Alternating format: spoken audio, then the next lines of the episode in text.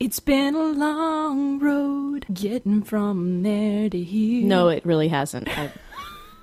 no, we're not singing that again. Yes, it's been a long. No, Jen. I don't think you understand. We're not ever, ever singing that again.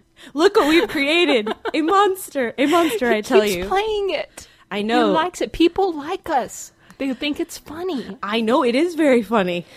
But that's not all we but are. my time is Okay. This is Angela.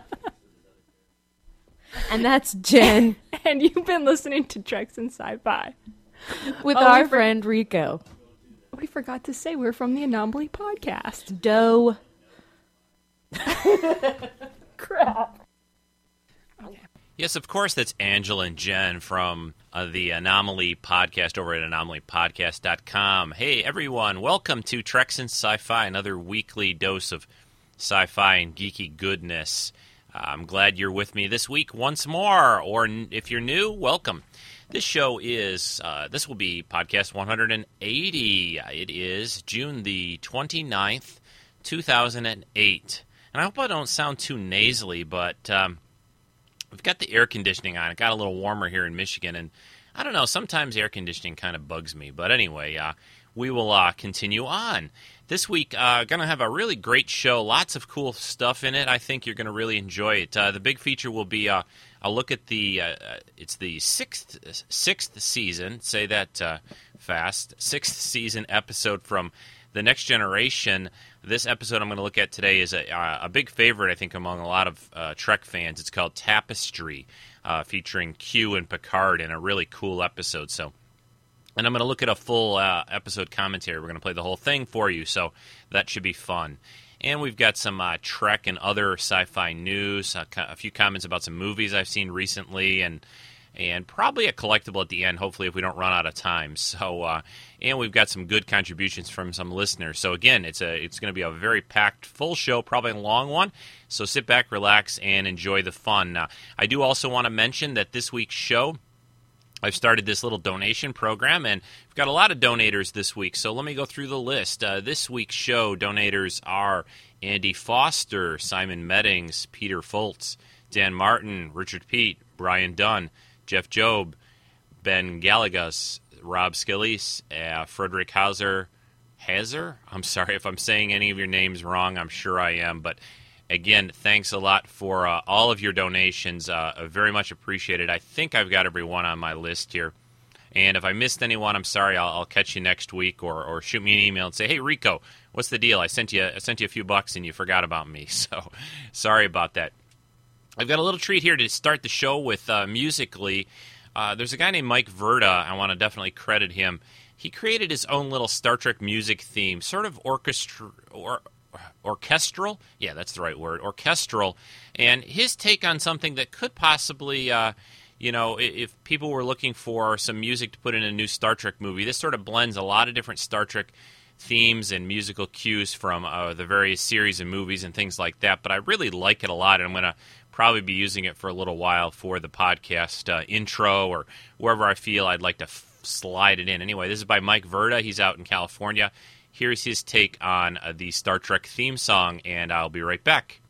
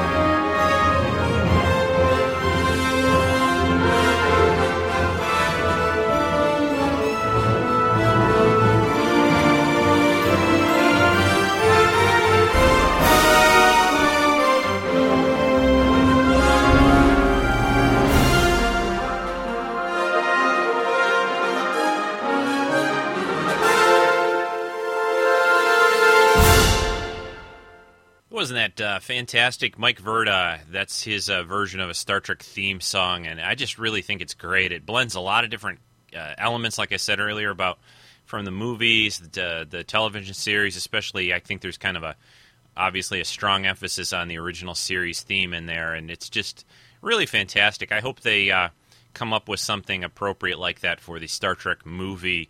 I think they really need to come up with something that's you know really epic sounding, at least from what I've been hearing, what the movie's going to involve, and sort of to re-energize the whole Star Trek series and franchise and movies and maybe a TV show sometime. I, I, I just think they need to go all out. So I hope they do something just as good or, or hopefully maybe even better. What's going on in the world of sci-fi? Stay Well, let's first talk a little bit about uh, Star Trek and fan films. It looks like there's a lot going on on uh, the Star Trek Phase 2 front, which was, of course, formerly Star Trek New Voyages. They've uh, got the Blood and Fire uh, filming, of course, that's been done for a while. That's their next episode or or tale, I guess, if you could call it. Uh, that's supposed to come out. Uh, it looks like they're going to maybe split this up into a couple of different parts and should be out by late summer. A couple of these films uh, uh maybe be premiering at some conventions first. Blood and Fire Part 1, it looks like we'll be doing that. Uh, they also are working on another one called Enemy Starfleet. They've got some guest stars again. Uh, Mar- um, who played um, Barbara Luna, excuse me, who played Lieutenant Marlena Monroe, who in the Mirror Mirror episode uh, is also going to guest again. Uh, she's in the, the, Enemy Starfleet episode. They're also going to uh, promote Chekov from ensign to lieutenant, so that's kind of cool in there. They're trying to kind of bridge the gap between the original series and the motion picture, I think, in a way. Uh, we will see and watch how that uh, progresses. James Cawley, of course, heading up the whole Star Trek Phase 2 uh, production and uh, managed to get himself a little uh, cameo role in the new Star Trek movie as well. There's also an, a, new. Uh, I may have mentioned this. I think probably before the the Farragut is going to be seen in a uh, the USS Farragut. The starship is going to be seen in sort of a new animated series that a group is working on. I believe the website. Let me look real quick. It is just at www.farragut-animated.com. They're trying to recreate sort of the filmation Star Trek animated series look, but of course with new episodes, new stories. So check out their website. They're still shooting for an end of the year uh, release for the first animated episode they're working on.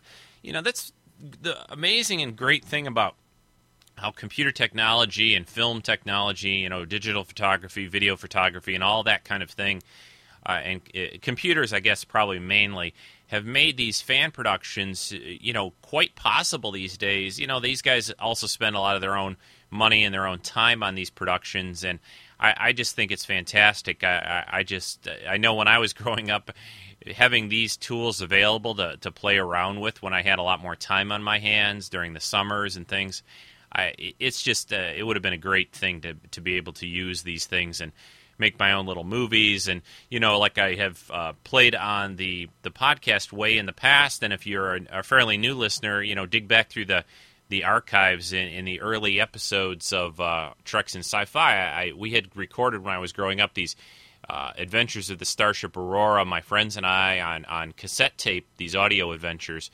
We wrote our own little scripts and acted out, well, tried to act out, I should say, the, the story that we had created. I thought the stories, actually, I think that we wrote came out pretty good, you know, the ideas and the behind them and that. I, I, I definitely think that, you know, our, our production values and the sound – and our, our definitely our acting ability could have used a little work, but uh, I think the stories were fairly solid. So anyway, dig back. I think we made about six of those, so you could take a look for those. But now everyone can do this stuff on film, you know, and release it to the internet and, and all that kind of stuff. So that that's great, and uh, uh, you know, the more Trek, the better, is what I say. Well, there's not much on the actual Star Trek movie to report. Uh, there are some. Uh, there was an, a fairly new report that AintItCoolNews.com. Uh, that's the Harry Knowles. Uh, you know, he used to be a big fan, and now he's become fairly big in entertainment world. Uh, there are some sp- sort of spoiler spy reports. He got a hold or got a chance to view some of the footage a little bit from the Star Trek movie. I've been hearing reports that they are sort of trying to put together a the first real movie trailer. Of course, we had that little teaser trailer way back in January uh, that uh, we all got to see, but didn't show a lot. Uh, and I are, and I am, and I are, I, I'm, I'm hearing that they are putting together a real trailer with footage from the movie and things that should be coming out at some point, probably in the fall, I would guess. Uh, I haven't heard any real details on that, but anyway, Harry Knowles supposedly has gotten a hold and, and, gotten a chance to look at some of the footage. I have avoided reading any of it. Uh, you know, I know the basic premise of the movie uh, roughly. I just don't want to learn that much more. I mean, again, we're uh, I don't know. Now we're about 11 months, 10 months away now. I guess you could call it 10 months. Let's see, May, do do do do do a couple of two months. Yeah, about 10 months away from when the movie will be coming out. So I, it's going to be a long haul to get to that point and not, you know, know almost like the whole movie before we see it. So I'm doing that. Uh, if you'd like to, though, just go over to ain'titcoolnews.com and I'm sure you can find out what he uh, saw and what he thought about it. I, I doubt there was much spoilerish in it. I don't think. I don't think they would have allowed that because this wasn't like something he got a hold of.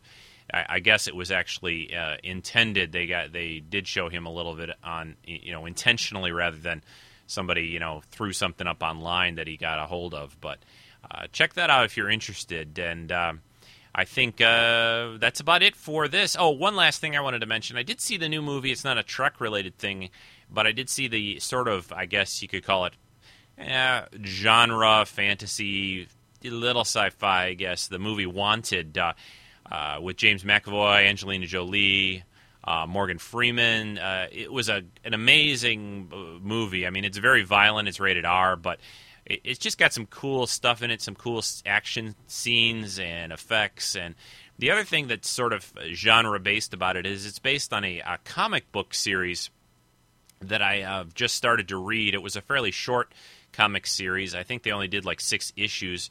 Uh, Mark Millar and um, and many others worked on it, but I started reading it last night, and there's there's quite a few differences uh, between the comic series and what they did in the movie. The you know there are a lot of similarities. There are some spots in the comic I'm noticing that they put right from the comic into the movie, but there's a pretty big difference between the overall. Uh, storyline, uh, what was in the comic and what was in the movie. And I, I understand uh, when I'm reading it why they changed things quite a bit uh, for the movie, but I'm curious and wondering how people that are really big fans of the comic what they're going to think about the movie. I, I will say I don't think they really could have done a movie with the the sort of basic idea that they put into the comic. It's it's it's not really they're not really at all good guys in the comic. I guess is the way to put it. And uh, they're not that great in the in the movie either, but uh, in in the comic, it's well. I don't want to say too much more if you want to read it, but there are a lot of differences. But I understand why they did what they did. This is one of those cases that I don't think they could have really taken it and translated it more closely to the comics. I don't think it would have. I don't think it would have been successful. I don't think it would have really worked. So that's just my take. But the movie was, you know, just I loved the movie, and I think you can enjoy both on their own terms. I, am just wondering if the comic, real strong comic fans of, of this comic series are going to be a little disappointed or not. So, hey, I'm going to take a short break from talking myself, have a little more of my green tea here, and we're going to play another musical segment. This is another Bear McCreary segment. Of course, he's the composer that works on Battlestar Galactica, which I'm missing badly. It's only been gone for a couple of weeks, but gosh, we've got, I, I think, all the way till early 2009 before we're going to get the back half the last half of uh, the last season here, season four of BSG. So um, it's going to be a long wait for that. Uh, but anyway, we've got uh, Vartok. He's got uh, another musical segment uh, about Bear, and uh, well, take it away. This is about seven minutes. His intro piece to it, and I will sit back and listen with you. So take it away, Vartok.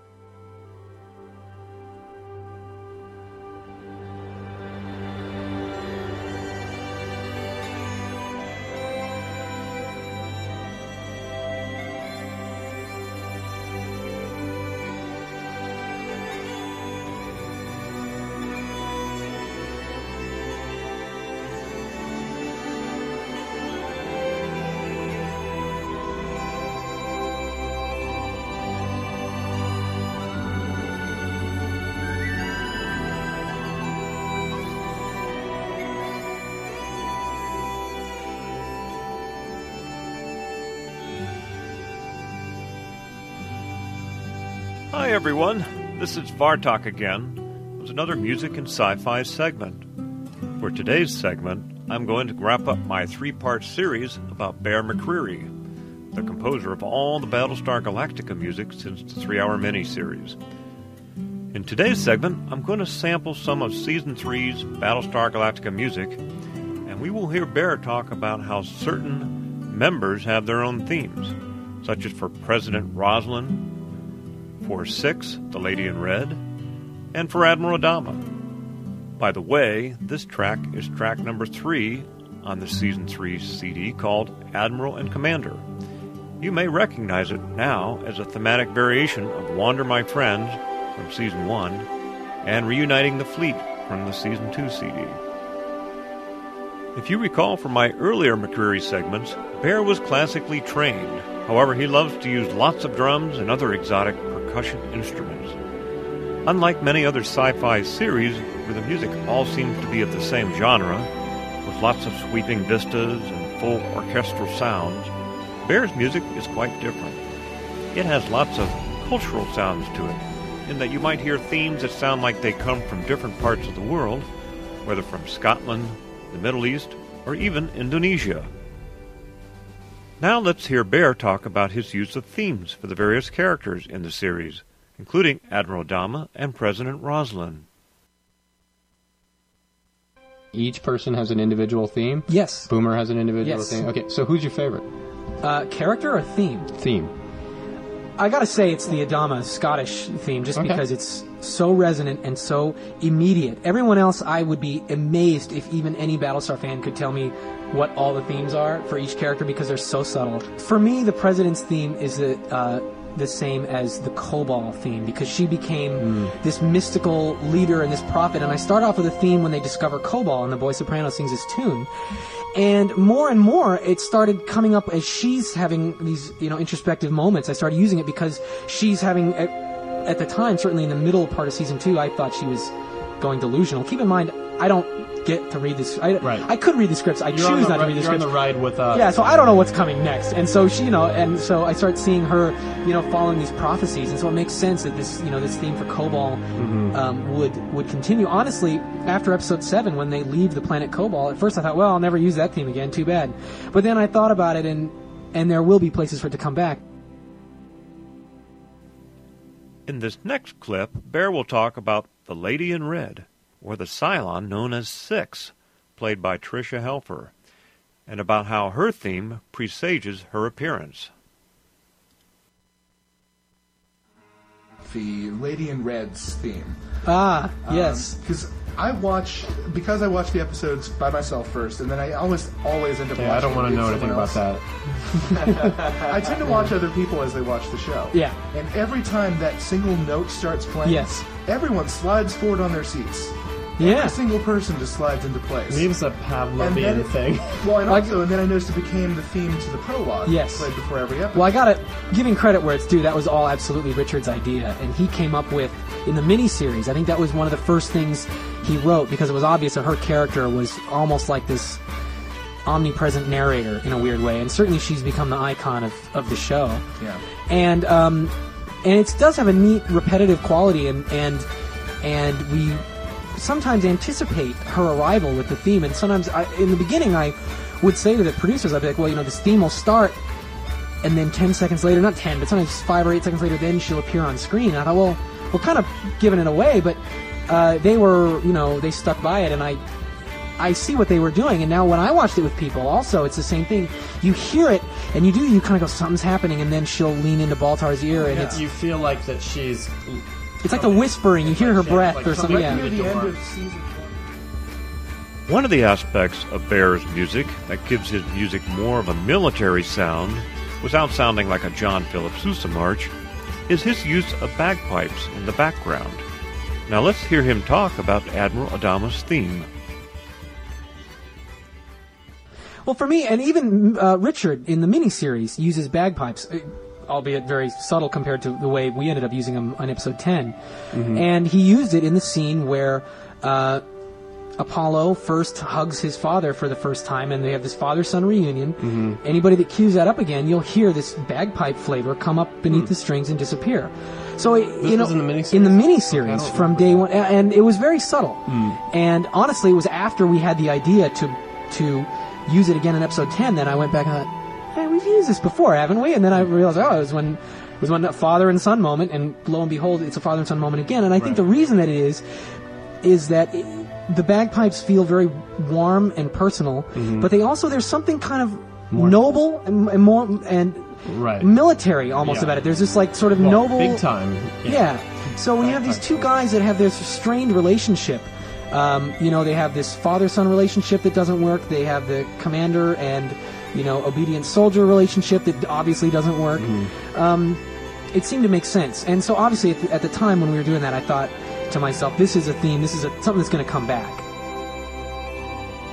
And now, the poser for later in this podcast. There are a total of 74 tracks on seasons 1, 2, and 3 CD. When you sum them all up, yet there is one track out of those 74 tracks that is different from all the rest. Can you guess what makes that track unique? Stay tuned, and I'll be back with the answer later in this Treks and Sci Fi podcast. Thanks, Vartok, for that uh, interesting take. Uh, I didn't realize he had these different themes uh, for the different characters very much. I mean, you you sort of notice it a little bit, but like uh, he says in the uh, interview and discussion there, it's it's very subtle, and uh, I'll have to watch for that more often when BSG comes back or when I watch some of the reruns on DVD. So thanks again, and uh, we'll be playing the answer part of that segment later in the podcast. Okay, just a few little housekeeping bits of things uh, before we get into the uh, the episode tapestry here.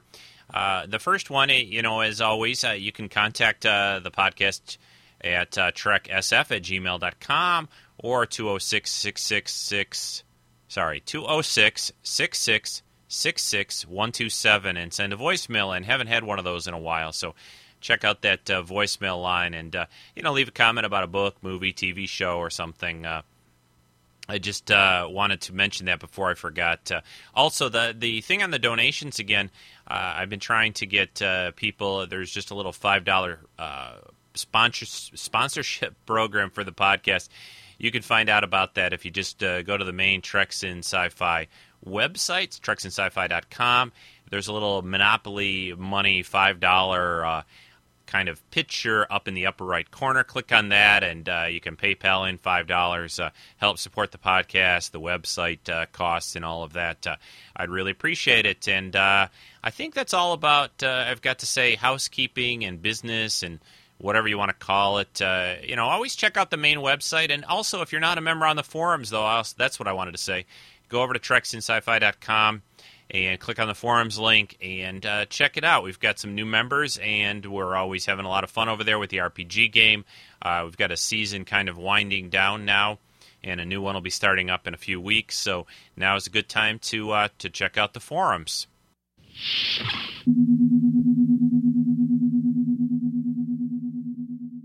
Well, I've got uh, a couple of uh, segments uh, or submissions, I should say, uh, from the Moyers this week for the episode uh, Tapestry. Rick Moyer is a big fan of the episode, and I didn't want to play both of these at the end of uh, you know my look and my uh, commentary during watching uh, Tapestry. So we're going to play uh, one now and one at the end uh, to sort of split them up. Eh, but uh, this one is really going to get you pumped up, I think, and uh, hopefully uh, it'll still be fun to listen to my commentary on, as I play the the DVD. But Rick created an, a fun song related to the episode Tapestry from TNG, and I think probably most of the people listening already know this episode, so it's not going to be anything like a spoiler as I go through it at all. But uh, anyway, here's uh, his take uh, with a song related to Tapestry. The name of his song here is called "Humans Playing Domjot." So, well, just take it away, Rick.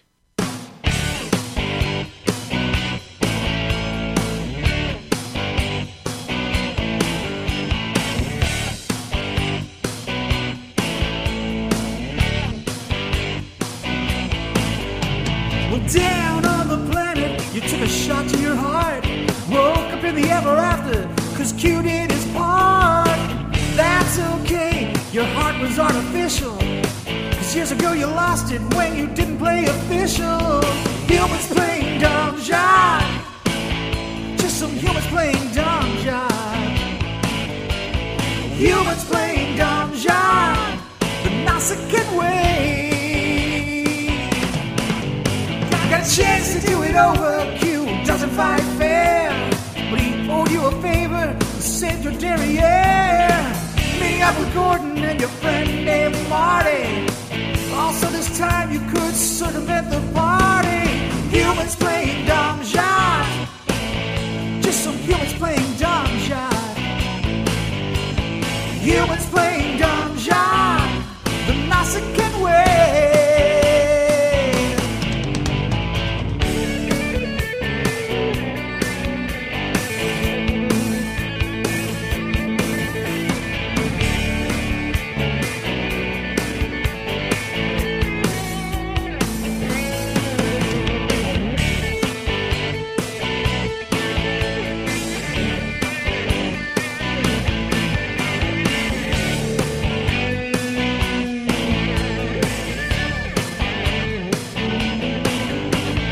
Kissing on a friend that made her rather blue.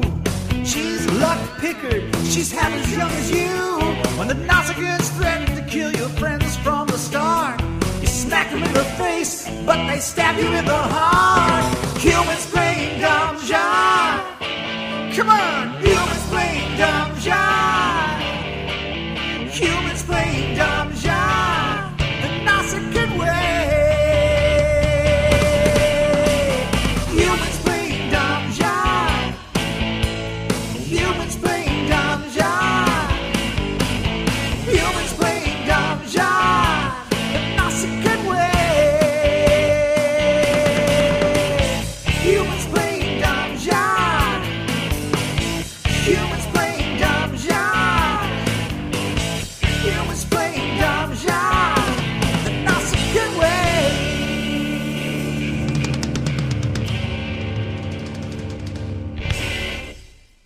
Awesome and amazing as always, Mr. Moyer. Thank you very much, Rick, for that uh, great take uh, and way to work in uh, this episode tapestry into a, a song I would have never guessed you would use for that. So, uh, great song uh, again, and uh, you need to put out a CD. There's no question. We've been talking about that on the forums. Everyone's trying to encourage Rick to put all these songs together onto a little CD, and I think I think it would do well. So anyway, um, at least we would buy it, I'm sure. The uh, let's get into the episode tapestry. Hey, let's just start playing it, and uh, we'll talk as we go. So here we go with uh, the sixth season episode uh, featuring Q and Picard, uh, and uh, just a great episode. I'm going to really enjoy looking at it and talking about it with you. So here comes tapestry. Bring the stasis units in here and have them online. Tell Dr. Selar she can use Ward 3 for the ambulatory patients, and I'll stay here. Transporter room 4 to sick bay. They're coming in now. Acknowledge. Stand clear and be ready. All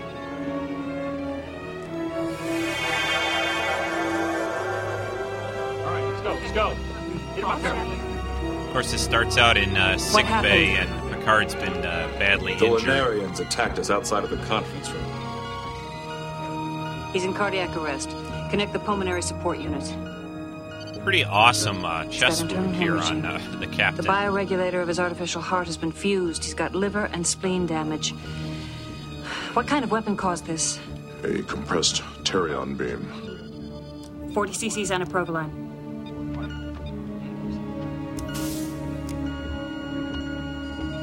The activity in the isocortex is falling. Cortical stimulators. Now. Again.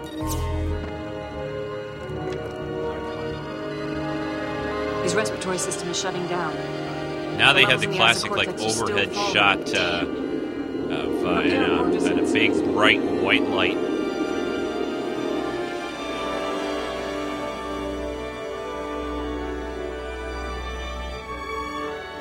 This is uh, again episode from the sixth sixth season, and uh,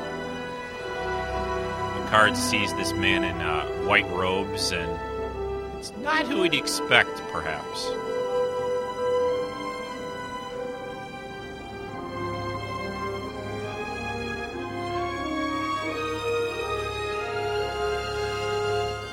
Welcome to the afterlife, Jean Luc.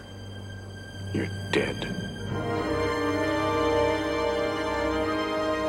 Uh oh.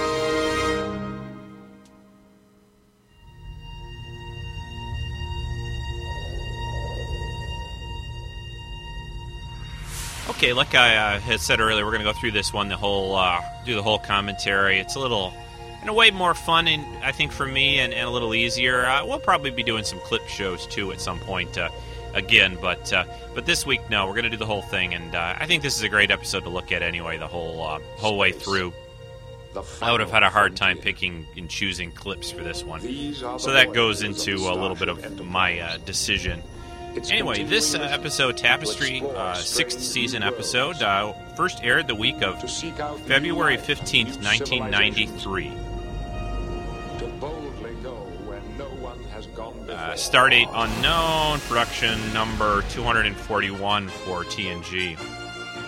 Remember that they started, I believe, at like production number 100, so this is actually like episode like 140 or 141.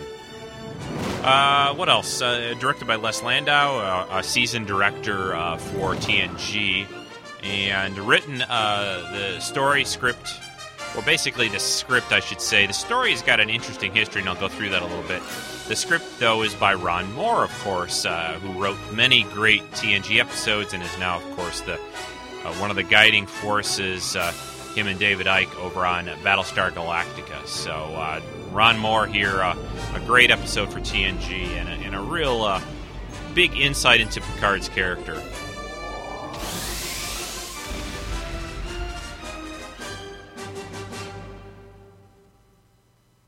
Okay, so now we're back into uh, the episode. Q, what is going on? Q's sitting there, you know, with his little smug look as he usually has. John John de Lancie as Q is just always I'm great. God. You are not God. Blasphemy. You're lucky I don't cast you out or smite you or something. the bottom line is I like that. your life ended about five minutes ago under the inept ministrations of Dr. Beverly Crusher. No. I am not dead. Because I refuse to believe that the afterlife is run by you. The universe is not so badly designed. Very well. If you really require more evidence of your post-mortem status, I guess I'll just have to provide you some. Jean Luc, I told you not to go running off to that academy. Father. I told you that Starfleet would bring you to a bad end. But you wouldn't listen. Now look at you. Dead before your time. Q, enough of this. Enough what? Why couldn't you have listened? This is uh, Clive Didn't you Church know here that I was playing uh, working for your Picard's best father, interests? Maurice. Q, stop this.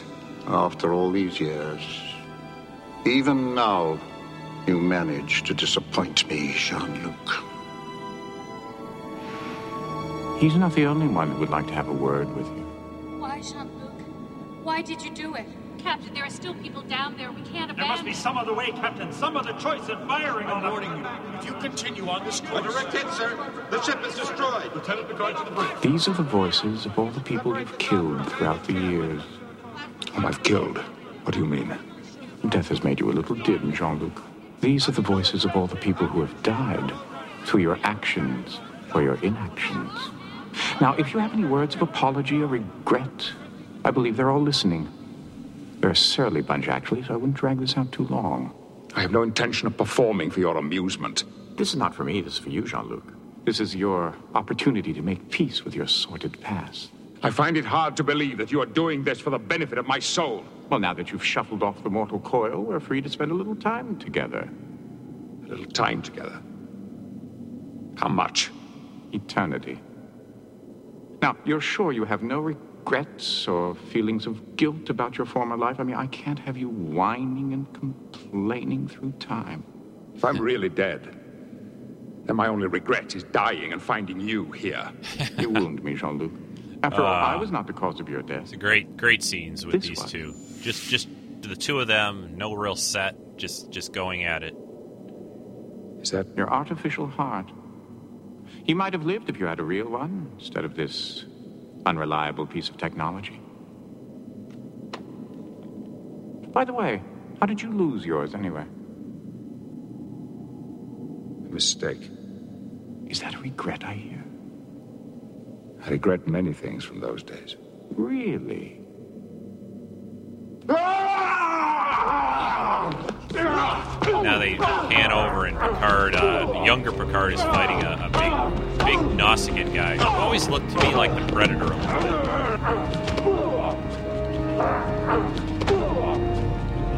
Doing okay for a little while until there's a couple of them on him. And then he gets a knife through the heart, through the back of his, uh, through his back, through his chest.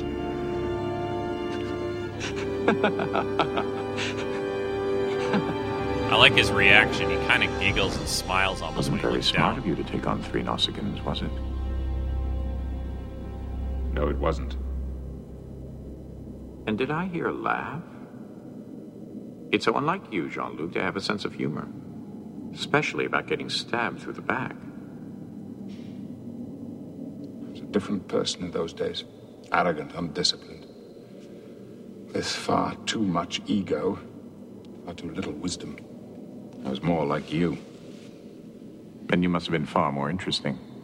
Pity you had to change. One of the interesting things The about this, that I had to reading up on it a little bit, is the, the lesson. contrast between Kirk and Picard. You know, I Kirk started started out that in the academy. He was always I started it because uh, rumored to, to be a very like bookwormish Because I was character, and he later cocky. on became sort of a maverick captain in that. I'd been more And Picard kind of went the opposite way. days, I He was he was more of a maverick, a, uh, a hellion, and all And that when he was in the academy and in his earlier Starfleet days. And he matured into a more disciplined, you do it all more thoughtful again? captain later on. things will be different.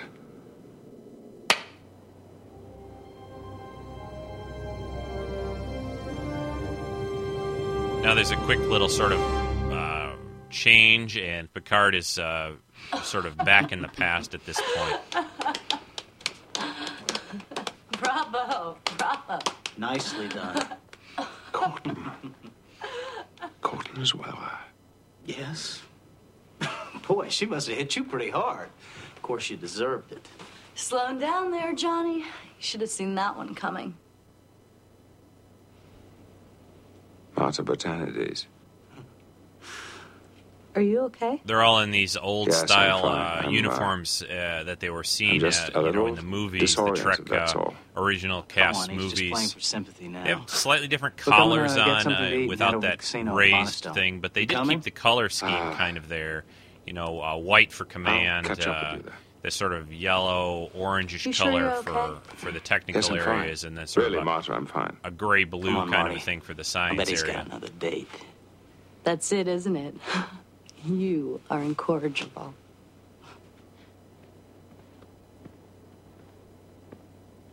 The couple of uh, actors there. Ned Vaughn is playing the the Ensign Corton character, and Ensign Marta.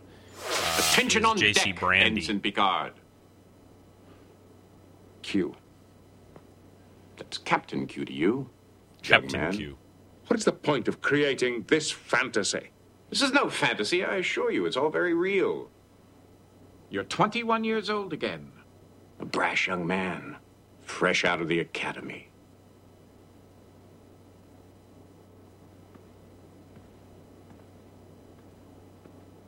Certainly don't look it. Well, to everyone else you do. So, Q, I thought you told me that I was dead.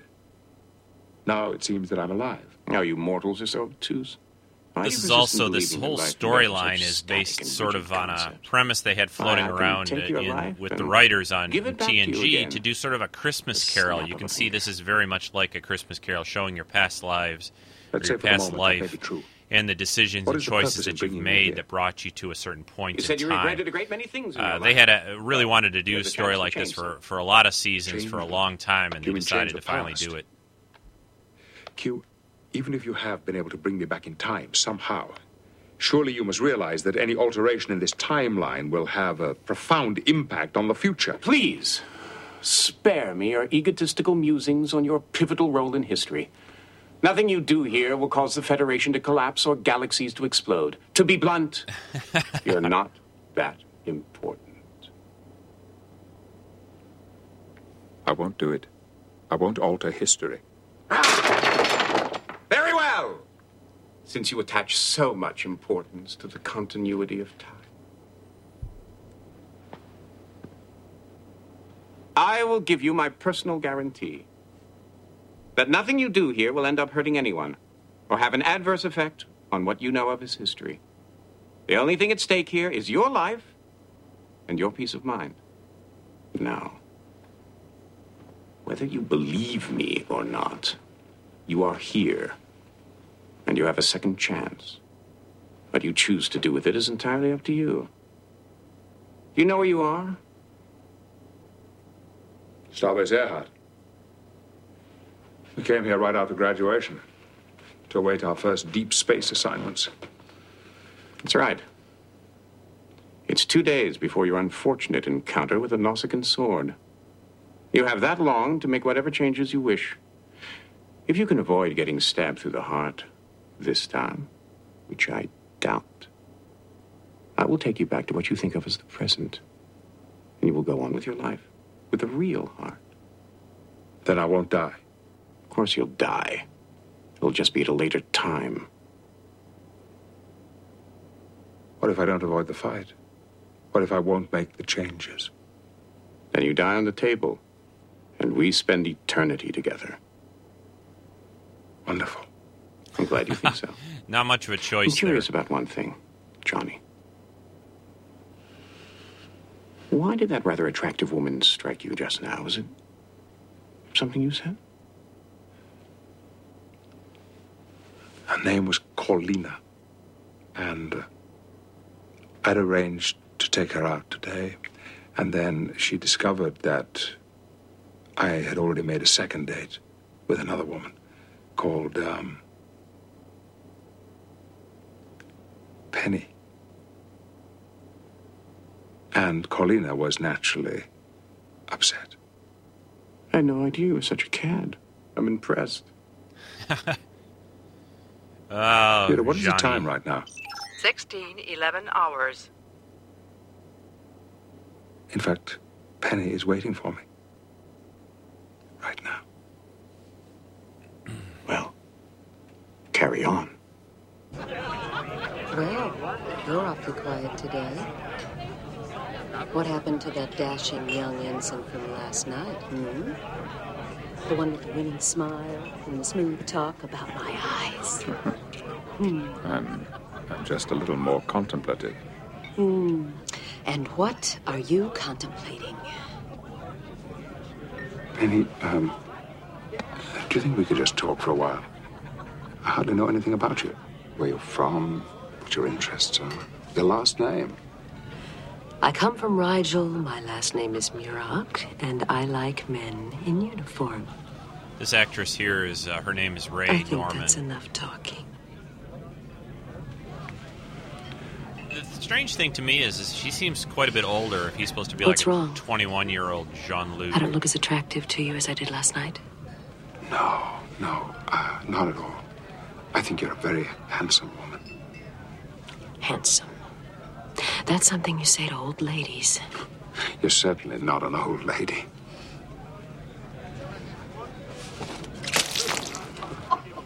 I didn't want your pity. Ah, Johnny. First he gets slapped, then he gets tossed with a, a drink in his face. And, and now Q is the bartender. Penny for your thoughts. You never told me you were such a ladies' man. I wasn't.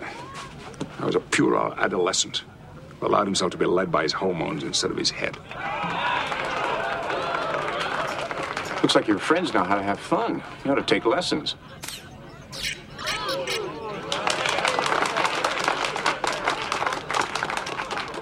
Excuse me.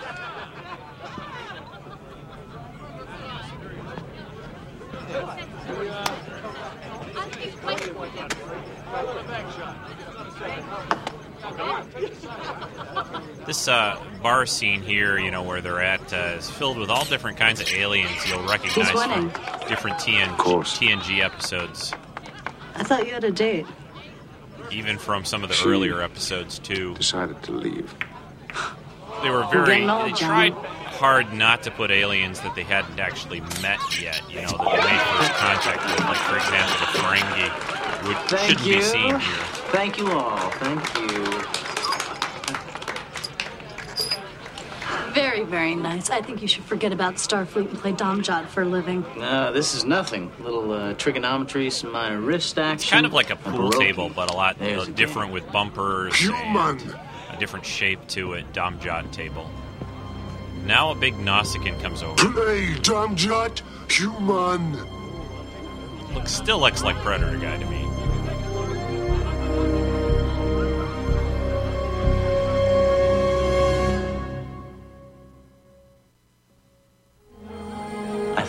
Be persuaded to play one more game.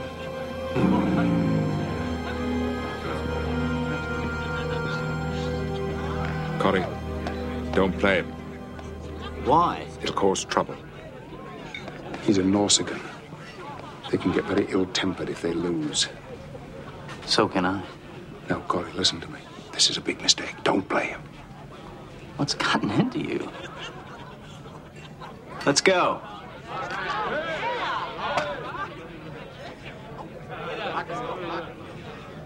I see you found your Nausicaan friend.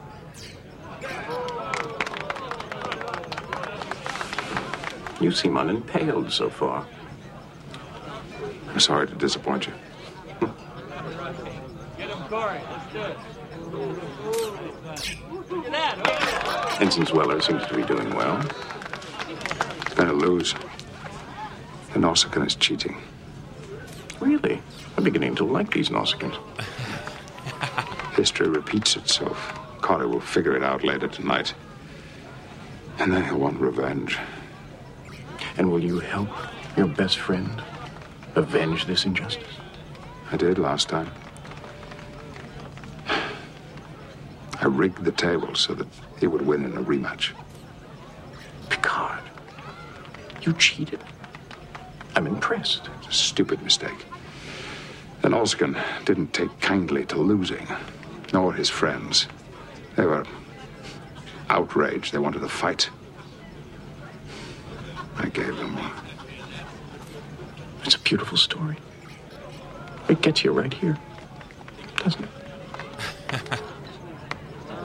Uh, just just any episode that has Picard and Hugo in the end is, is you know, three notches above any other one. Just, just for the interplay between those two characters and actors, really really well done.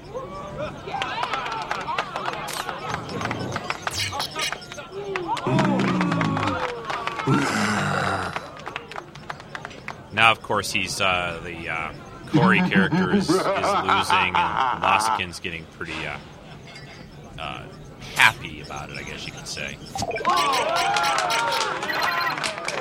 Domjot. Human play, Domjot. I've So played he a lot lost. of Domjot, a lot of places, and I've never seen the balls roll that well for anyone. So he was cheating. I'll bet you that he had some sort of magnetic device in his belt. It was controlling the balls. It's terrible. We gotta get even. What did you have in mind? Well, we can do to him what he did to us cheat. Only this time we rigged the table so his device will backfire on him. Corey, that won't solve anything. They'll teach him that he can't go around cheating Starfleet officers. All it'll do is provoke him. and provoking a Nausicaan is not a good idea. I can handle him. What if he's not alone? What if he brings some of his Nausicaan friends? Maybe they should with just him? like bring some Well, then like I guess phasers that's when I'm gonna or have to depend on my friends to help me out. I don't know. You know, they're Starfleet Academy graduates. You'd think they'd give him a phaser, communicator, Did you start backing away from a good fight? you know, some some form of Corey, protection. we're, we're not cadets anymore. We're officers. We should start to set a higher standard for ourselves. It, it was a good idea, but let's just forget it, okay? I also kind of thought that at point, you know, it, although back in this time frame, maybe not as much, but remember all the whole thing about money is not all that much of importance over uh, in this time period, at least in Picard's time. Maybe earlier in his Starfleet Starfleet career, but you know, if money Okay. isn't important, I, yeah, I guess it's the honor as- It's just you aspect to of it. usually uh, be the one plotting revenge. Yes. That would be more in character, wouldn't it? Much. But I always suspected you had a hidden streak of responsibility somewhere. Perhaps it's just that I'm getting older. Maybe these bars are just starting to feel a little heavy, Ensign. Ensign Picard and Ensign Batanides. Sounds weird, doesn't it? It's to take some getting used to. It's too bad we can't get used to it together. But the three of us, I mean. Oh, of course. Come. Flowers? Is there a John Luck Pickard here? Q's got a bunch of roses he brought in. From one of your conquests, no doubt. Obviously, this this girl here likes I uh, guess some Picard things as aren't well. going to change. For some reason, she seems familiar to me too. I'm gonna have to look her up on IMDb. J.C. Did I Brandy. interrupt anything sorted? I hope. No, Q, you did not. Pity. She's quite attractive. We were friends. Nothing more. Is that another regret I hear? My, my. We're simply riddled with regrets about our youth now, aren't we? My friendship with Marta is not something that I regret. But you wish it had been more than just a friendship, now don't you? Well, maybe you can change all that. Q, what is it you want? I thought you'd like to know that Mr. Zweller's decided not to take your advice. He's in the bonus. This episode uh, brings out a lot of things. I think there. Um, one thing I wanted to talk about a little is guess you weren't just the whole idea of being able to go back, you know, and change things in your past. You know, it's kind of like turning left, turning right. I know there are a lot of times that you know when I think back over my life, not necessarily things that I would change, but it's just amazing on the circumstances of certain events that you know one thing leads to another, to another, to another, to bring you to a certain point in time. I'm sorry. You know, I always think, especially about when I first met uh, Lynn, who I married. Uh, you know, I was at uh, Michigan State University, and a friend of mine was going to this party, and I, I really wasn't in that much of a mood. There was, well, let's just say there was another girl that I had been seeing, and that had ended. And it, a couple I few weeks had gone by, and I really wasn't ready to just like you know go out there and even be sociable and. Uh, but for some reason that night, I just Now decided, you know, work heck with it. I'm going to go out and and uh, fine. and you know just Not, I'll see you back. kind of South have a little fun and uh, and then uh, obviously I met Lynn at this party, and you know, of course, the You're rest, as they say, is is history. But if I hadn't made that choice, if I hadn't made that decision, you know, I always wonder, like, someone has been where would I be? What would my life be like? I had even been thinking of going to and switching from uh, that university to another one and moving to uh, even out of state. I was thinking about going to California and switching schools and just all kinds of things I was thinking about doing at that point in time. And I just couldn't make him understand. it's just you know interesting to think about you know the decisions that you make if you hadn't made certain ones where that would put well. you and what that would you know obviously there's Oh, you decisions that Cora. Picard is making in this episode He'll forget all that changed his life drastically right, um, but it's y- y- you know I I have to say most things that. I've done I haven't really had any regrets even mistakes that you mean, um, make uh, you learn from I them hope so we will be. um, but uh, enough about me let's get back to the episode You know,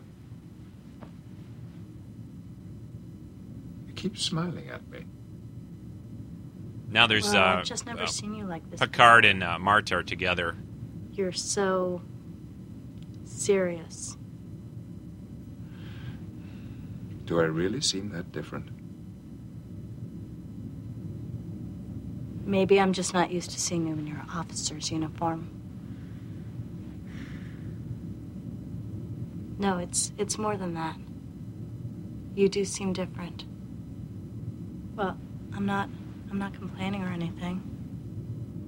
I think it suits you. Really? Yes. It's very attractive. Johnny, Haven't you ever thought about us getting together? Yes, I have actually. I've thought about it for a long time. Why didn't you ever say so? I don't know. And at this moment,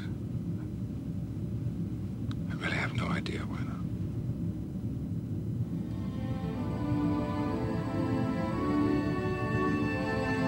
You said so now.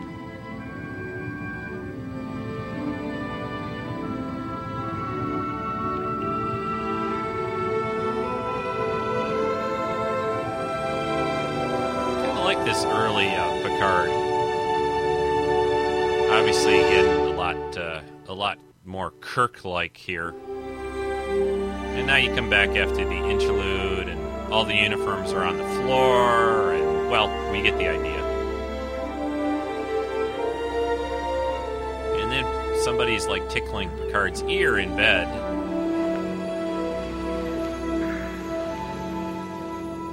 Morning, darling. it's, it's Q, of Feeling course. a little jumpy this morning? Are we guilty, perhaps? I don't feel guilty about anything, Q. No? Ah. We're just friends, Q. Nothing more. And we're still friends.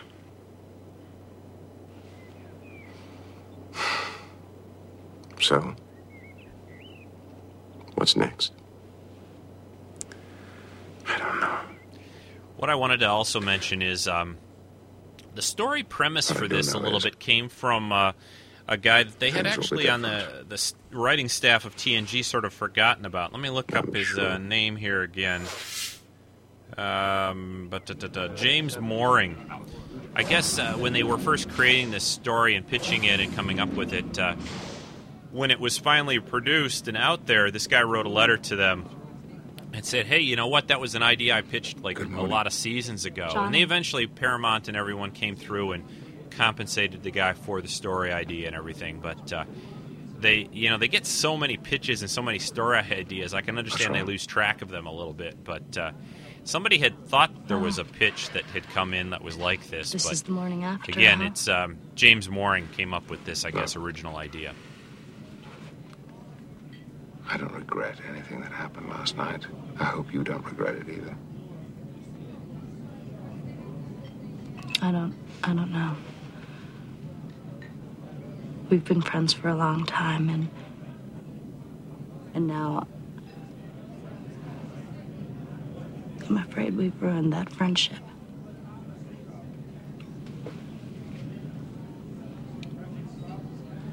Then perhaps we should forget about what happened and uh, and try to. I wish I could. It would make it much easier to say goodbye tomorrow.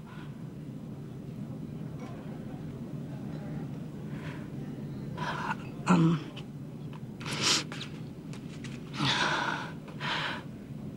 We're all supposed to um get together later for our last big night out on the town before we all ship out.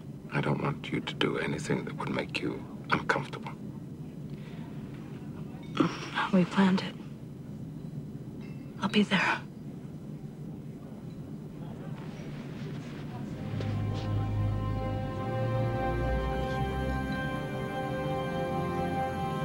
Well, let's see. You've managed to get slapped by one woman, a drink thrown in your face by another, and alienate your two best friends. Doing pretty well so far. The only thing left to avoid is getting stabbed through the heart.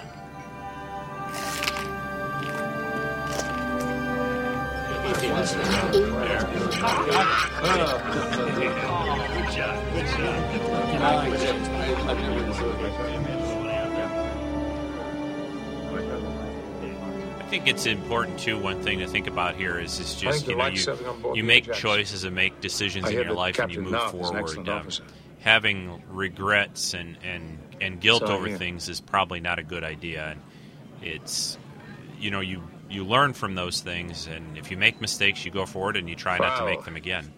Here's to the class of 27. So now the three of them are together, even though no one's really happy with the other.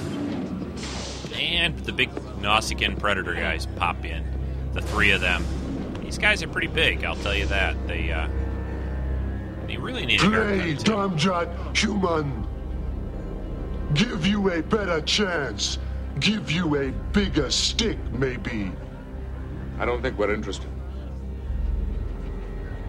They are Andari. Cowards. What did you say? Coward. Like all Starfleet, you talk and you talk. But you have no gramba. Why don't we find out? Hey, don't be a fool, Corey. Look, there are plenty of other people to play dom-jot with. Now just go about your business. Maybe I play with her. Give her a good time.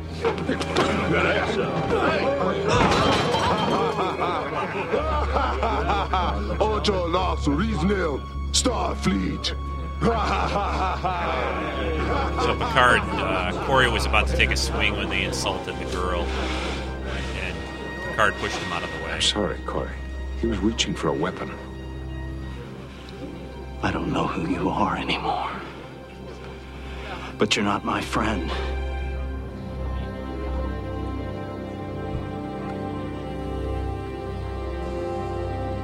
Goodbye, Johnny.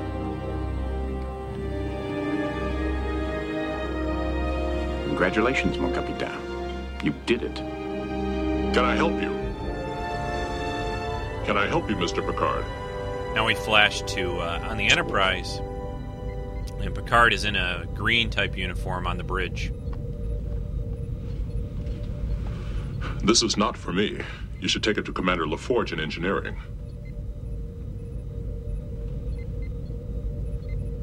What's happened? There's something wrong. I'm not sure. Mr. Worf, what is my rank and position? You are Lieutenant Junior Grade, Assistant Astrophysics Officer. Are you feeling all right?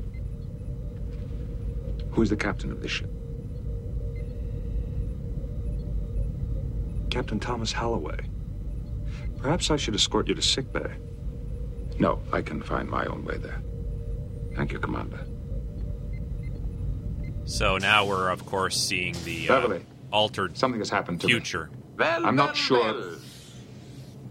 What seems to be the trouble, Lieutenant Picard? Q, what have you done? I've done exactly as I promised. I've returned you to the present. But this is not the present, I remember. You said nothing would change. Nothing has changed, Jean Luc. You. Except for you.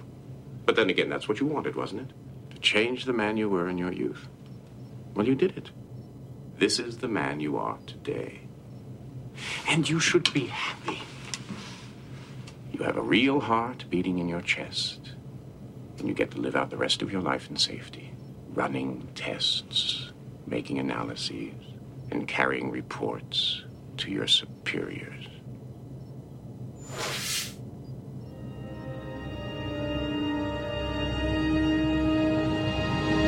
So again, you know, this change that Picard makes, this decision and not to fight the Nausicaans, has all obviously altered his whole future. He's changed, you know, from a, you know, probably just doesn't take as many chances, didn't advance as fast in the command track. Excuse me. Am I interrupting? Now he's in No, 10 not at. Have a seat. Thank you. I'd like to talk to you for a moment about my future on the Enterprise. Of course, Lieutenant. Jean Luc, isn't it? Maybe I should go. No, please, Counselor. I would very much like to hear your thoughts. First of all, and I would like you to be absolutely straightforward with me. How would you evaluate me as an officer? Well, um, your performance records have always been good. You're thorough, dedicated. Steady, reliable, punctual. I see. What would you say if I told you that I believed that I was capable of being very much more? Perhaps we should discuss this at your next evaluation. I would appreciate it if we could discuss it now. You see, I feel that I would like to move beyond astrophysics to engineering or or security. Something that might even lead to command. Frankly, Lieutenant, I don't think that's realistic. Why? I really don't think this is the place to be discussing this. Please, this is very important to me. I believe that I can do more. Hasn't that been the problem all along? Throughout your career, you've had lofty goals, but you've never been willing to do what's necessary to attain them. Would that be your evaluation as well, Commander? I think I have to agree with the counselor. If you want to get ahead, you have to take chances. Stand out in a crowd. Get noticed. I see. Now, we don't want to lose you. You're a very good officer. Just not one who stands out. Why don't I talk to Commander LaForge in engineering and see what we can do? But command. Well, we'll see. Senior officers, please report to the captain's ready room. Acknowledged. We should talk about this later. It's interesting conversation. I really liked it a lot. I've always kind of found right, that you, that's enough. you need You you, do need to do that sometimes in jobs and in your career to you know, if you just sort of Lieutenant blend Picard. in no one really does notice you. analysis. I've always had a hard time myself personally with that a little bit. I'm on my way, sir. I always felt like if you did a good job, you should sort of be recognized, but it's not really the case. You, you really do need to sort of make uh, make a name for yourself to a Main degree. engineering. I've I've come to that uh, in the last five to ten Having a years. good laugh now, Q. Do that a little bit more myself in Does it my amuse you to think of my me job living out the uh, rest of my life not as a afraid to really dreary just man in a it, kind tedious of. job? I gave you something most mortals never experience. A second chance at life. Now they're back into the And now bright all you can white do light area. is complain. I can't live out my days as that person. That man is bereft of passion and imagination. That is not who I am. Au contraire, he's the person you wanted to be. One who was less arrogant and undisciplined in his youth. One who was less like me. The Jean Luc Picard you wanted to be, the one who did not fight the Nausicaan, had quite a different career from the one you remember. That Picard never had a brush with death, never came face to face with his own mortality, never realized how fragile life is or how important each moment must be. So his life never came into focus. He drifted through much of his career with no plan or agenda, going from one assignment to the next. It's a little hard never to believe the too that Q could make themselves. you know everything else kind of stay the He same, never led the away without team Picard in command of the save the Enterprise. I mean, just think of all the things that he's done. Take charge of the, the Borg and all the missions they've gone on and, and everything And no that one they've ever uh, offered him a achieved uh, wouldn't be the same without Picard. He So- learned to play it safe. And he never, ever got noticed by anyone. You're right, Q. You gave me the chance to change, and I took the opportunity. But I admit now, it was a mistake. Now Picard is uh, Are you asking me for something, Jean Luc? is trying Give to me a chance to put things back the way they were before. another chance. Before on you died in sickbay. Is that what you want? I would rather die as the man I was than live the life I just saw. Very important statement. Coward! Like all Starfleet, you talk and you talk, but you have no gramba. What did you say? I said, you are a coward. That's what I thought you said.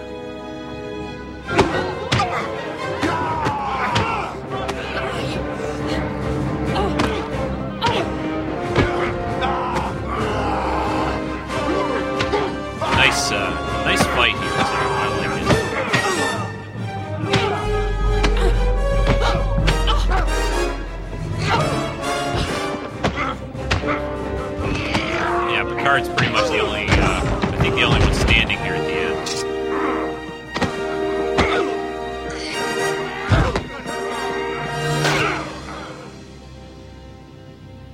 Now, of course, he gets the knife, knife through the heart. And I, th- you know, this is interesting part here.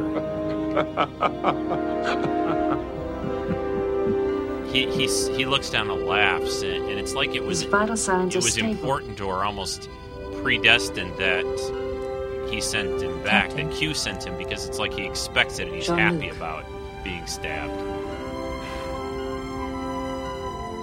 You were injured.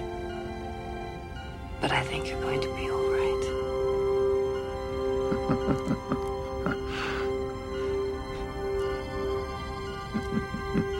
right.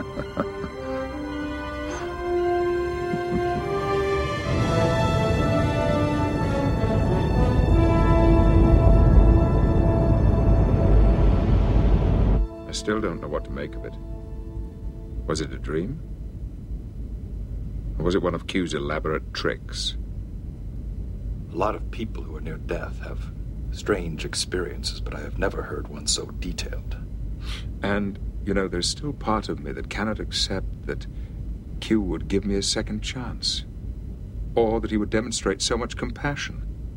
And if it was Q, I owe him a debt of gratitude. In what sense? It sounds like he put you through hell. There are many parts of my youth that I'm not proud of. There were loose threads, untidy parts of me that I would like to remove. But when I pulled on one of those threads, it unraveled the tapestry of my life. I was just trying to imagine hell bent for leather, young officer, insulting a Nausicaan twice his size. I wish I had a chance to know that Jean Luc Picard. Oh, well, to tell the truth, that wasn't the first run in that I had with a couple of surly Nausicaans. Really? Oh, yes. During my sophomore year, I was assigned to training on Morikin 7. Well, there was a Nausicaan outpost on one of the outlying asteroids, and one day, have it, Tapestry, great sixth season episode of TNG. Really uh, interesting. uh, You know, different TV shows have done this kind of thing. They've done it in the movies. Turn the music down here a bit, uh, and it's you know this idea of you are what what you are because of everything that you've gone through in your life. If you change just a few little things, even or big things, it, it, it changes who you are and I think that's it- it's always an interesting concept, an interesting thing to do, uh, uh, both uh, you know for entertainment and just when you sit around and kind of think about things. And uh, of course, there there are little things that you might want to do differently that probably wouldn't change who you are too much. Uh, you know, just uh, just being you know kind and opening a door for someone, and and or letting someone out in traffic. You know, stuff like that. You know, just anyway, I don't know what I'm talking about right now, but I hope you enjoyed uh, this look at uh, the episode. Pap, tap, pap, blap. Uh, time for some drink and a little break, I think, for Rico. Uh, but uh, I hope you enjoyed looking at Tapestry with me. We are now going to play the uh, father and son review. I, like I said, we had another Moyer segment here. This is their take on Tapestry and their opinion of it. Uh, so take it away, Moyers. Hi, this is Rick. And this is Andrew. And this is the Father, and Son, review. Well, today I have my middle son Andrew with me, and uh, we got done watching Tapestry, the TNG episode uh, that you had up in the player on uh, Treks and Sci-Fi. Thanks, Rico. And um, I really, really enjoy this episode. What about you, Andrew? Yeah, it was probably one of the better of the Q episodes. I thought so too. You know what I liked about it? I liked how they had Q on there, but um, he didn't throw him into the future. He threw him into the past, which was really, really cool. Mhm. And I like that. It was fun. What's some of your favorite parts of the episode? Do you remember? Well, gotta love the Noskins. They're just huge and Cool. green. Yeah, they're cool looking. Mhm. Yeah, I like that too. The Nausicaans. What a what a cool name for a, a group. They're very cool. And then, um, what did you think about Q as the delivery man? That was rather entertaining. Is there a especially John when he, Luck yeah, when he said said his name wrong. That was hilarious. very very fun. Okay, well, in honor of the show, I put together a special little song. So before we go into the song, um, how many stars would you give this episode of TNG Tapestry? uh, out of five, maybe four and a half. Okay, I, I also would give it up to a four and a half because it's one of the one of the best ones they did. I thought just because of all the different elements and the, you know, if you could go back and change things, would you? Mm. And of course, the moral of the story is he wouldn't change a thing because it made him who he was today, and that was kind of cool, huh? Yeah, it helps that his he's still alive at the end too. Yeah, that's helpful. yeah. Okay, so um, here's a, a special little song I did for y'all. Um, it's to the tune of Pat Benatar's "Hit Me with Your Best Shot," and this is called "Humans Playing Dom Jot." So enjoy, and thanks Rico for everything you do at Treks and Sci-Fi.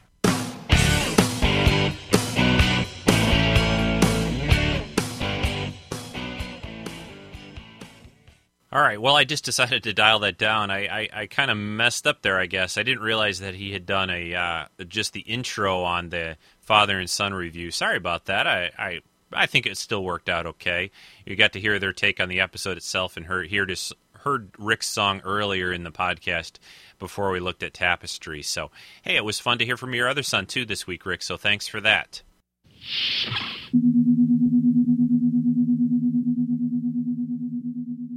Okay, we are going rather long in this. I'm going to skip a collectible review, but we are going to now play the second uh, part, uh, the answer segment to uh, Bear McCreary uh, uh, discussion that uh, Vartok started early in the podcast. So take it away, Vartok.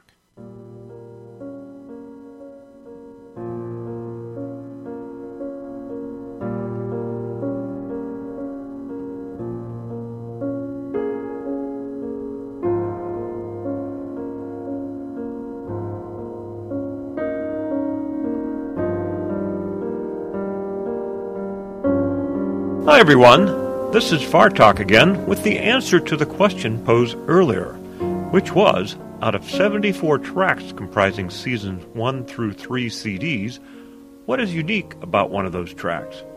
Well, in the background, you are listening to Battlestar Sonatica, track 11 of season 3. What makes this track different, I feel, is his use of a piano solo with a complete classical sound. This is not a track you expect to hear on a sci fi television show. Now that we've been talking about Bear McCreary and his music, have you been paying attention to the soundtracks during recent episodes? I find myself listening a bit more carefully. I personally notice if the music is primarily percussion based or if it has a musical theme. During the last episode, Revelations, I heard an exciting new theme as the excitement was building toward the end. Here is what Bear has to say about Revelations in his blog. My journey scoring Battlestar Galactica has been long and arduous, but intensely rewarding. I'm only now realizing how deeply it has affected me on both musical and personal levels. When I first watched the rough cut of Revelation a month ago, I suspected that scoring it would be another such experience, but I had no idea what was in store for. Throughout my life, I've written only four pieces that redefined what I'm capable of. Compositions that stand above everything else I've ever done. Works that change the way I approach my craft. While these transformations are often painful, they are the growth that all artists strive for. I have written literally thousands of pieces. Some of them have been quite good, but only few were a struggle. I realize that for me, the process of writing comes in quick bursts of inspiration, followed by hours of orchestration and arrangement. Scoring Revelation brought about another turning point. I suffered for this music, and for no piece more so than the episode's climactic reveal of Earth, a work I call Diaspora Oratorio. I typically spend no more than a day composing the biggest cues for Battlestar Galactica. The oratorio took me a week. The entire series has been leading to the discovery of Earth, and the music needed to match. And so, I threw myself into the darkness and was lost.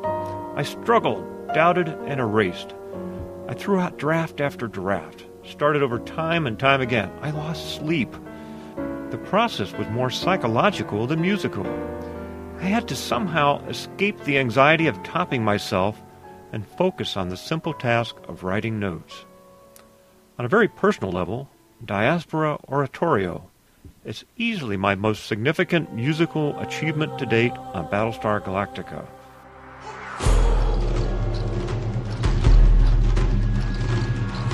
Well, that's it for this music and sci fi segment. I hope everyone has enjoyed the Bear McCreary three-part segments. And now back to you, Rico.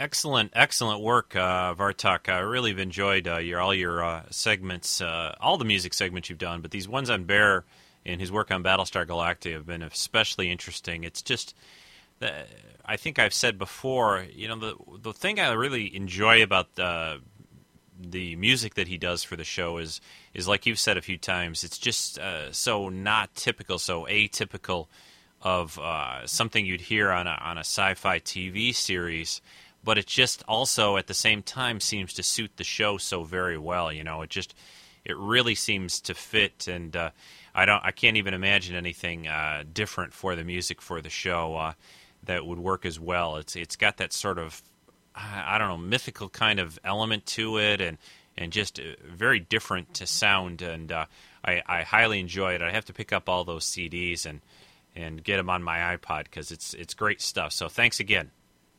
Okay, gang and folks and people listening to Treks and Sci-Fi, I'm going to get out of here in a second. Uh, this show ran rather long. I kind of said at the beginning it probably would, and I kind of expected that. But I think uh, it's been a good one, and I've enjoyed talking about all the different segments and tapestry, and you know what your life would be if uh, you had you know not you know done a certain thing in your earlier days or, or whatever. And for the younger people listening, uh, you've got a lot of those times ahead of you. So uh, anyway, and even for people like uh, myself and others, you know, there's always the next day and the next weeks and months to come. So lots of things. And, you know, it's just, uh, you know, sometimes you can overthink a decision. I, have uh, you know, I've also started to realize that, you know, sometimes your your best and first uh, thoughts on things can be the correct ones. You know, sort of listen to yourself sometimes and and that. So, um, and there's Rico's philosophy for the week, I guess.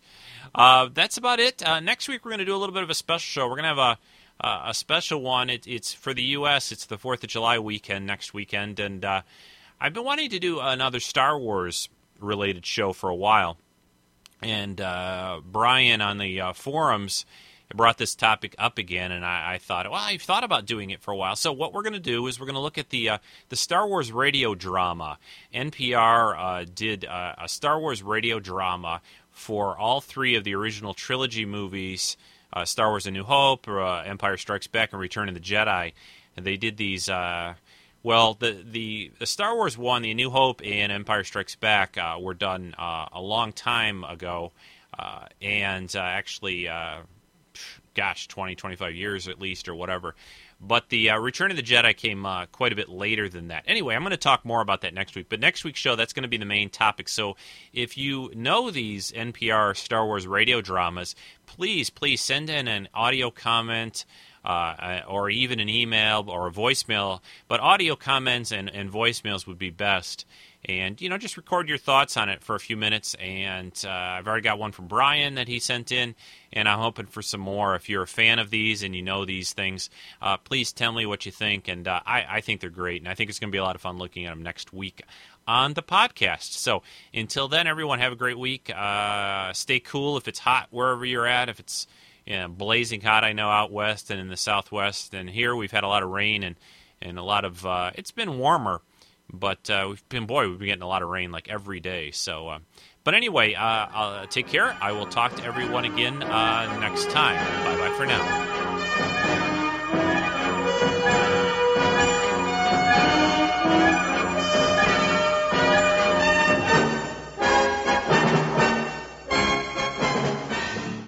This has been a Rick Dosty podcast production.